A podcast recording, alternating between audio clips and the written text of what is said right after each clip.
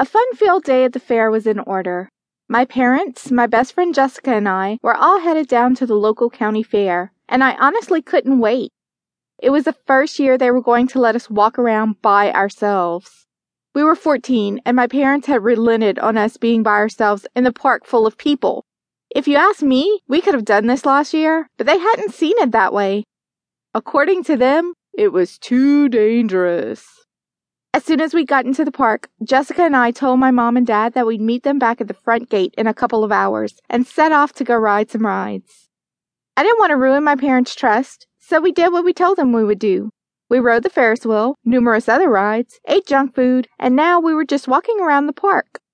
It was amazing the amount of freedom I felt at that moment. Just the two of us getting to enjoy the park and do what we wanted when we wanted was amazing. The second Jessica saw the sign, she immediately begged to go inside. I was skeptical because I didn't believe in that sort of thing, but I relented because it did sound like fun. Fortune teller. The space felt magical the moment we walked through the curtain. There was a sign in the corner listing all the types of things she could do. I'd never heard of any, but they sounded interesting. There's no way that someone could read your fortune from your hand or a card, but I'd play along for Jessica's sake at least. How can I help you young ladies today? the fortune teller asked. We would both like our palm read, Jessica replied with a giggle. She walked up to the lady first while I stayed back due to nerves. There was just something about the lady that gave me the heebie jeebies. She looked ordinary enough while dressed in a white top and a multicolored gypsy style skirt. Numerous amounts of bangles donned her wrists, and both ears were pierced all the way to the top.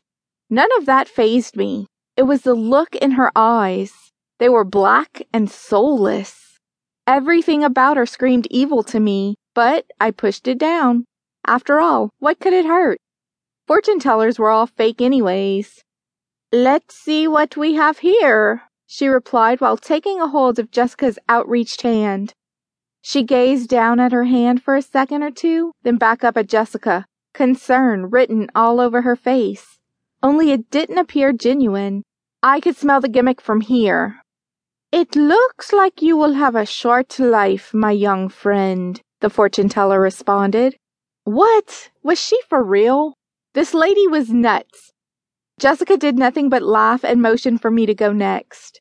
Come on, Magdalena, you know you want to, she whined as she placed her hands on her hips. This girl knew how to get me to do anything that she wanted since we became friends. Reluctantly, I reached out my hand, and the second I touched her, it felt like a current went through my arm and I wanted to pull away from her, but she held on tight. She traced the lines of my palm over and over again with great concentration for what seemed like forever. When she looked up at me, she had the same look of concern. Only I knew better.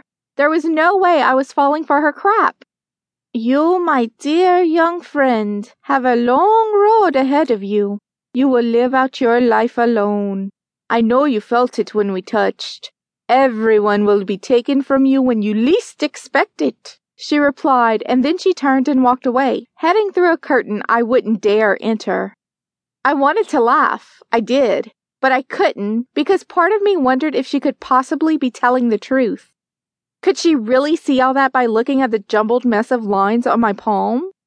I looked up at Jessica, put a fake smile on my face, and pulled her to walk out of the creepy tent. We arrived back at my house and went straight to my room the words of the fortune teller still weighing heavily on my mind. I shut the door and locked it after Jessica followed me into the room. She flopped down on my bed and looked up at me like I was crazy. What's the matter, Maggie? she asked as she let out a frustrated sigh. That woman gave me the creeps, Jess. I can't get her words out of my head. I mean, who wants to hear that they're going to die or that everyone around them is going to die, especially from a person like her? I confessed and fell back on the bed beside her.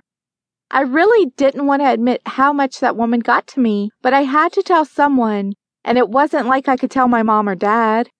You don't really believe anything that woman said, do you?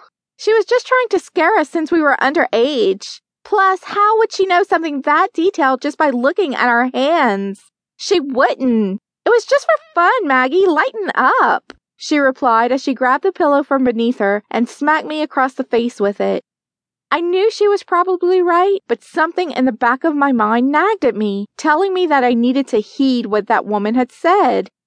Instead of allowing me to dwell on it, she started to make jokes about the way she talked, and we laughed about it for the rest of the night. Unfortunately, as much as I tried, I couldn't shake the feeling that that fortune teller was right, that I was actually cursed to live out my life alone. Two months later, I got the phone call that I feared the most. Jessica drowned in the one place that she loved so much, the lake that she grew up swimming in. That was the moment I knew the fortune teller was right. Jessica lived a short life just as that creepy woman had said, and that was the beginning of the curse where everyone that I loved started to get taken away from me.